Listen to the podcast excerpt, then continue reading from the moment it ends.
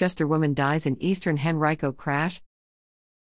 A 30 year old Chester woman died Saturday afternoon when the 2021 Jeep Wrangler she was driving ran off the left side of Interstate 64 in eastern Henrico County at mile marker 200 and struck several trees just before 1:40 p.m. Amanda B. Casey was pronounced dead at the scene. Virginia State Police continue to investigate the incident.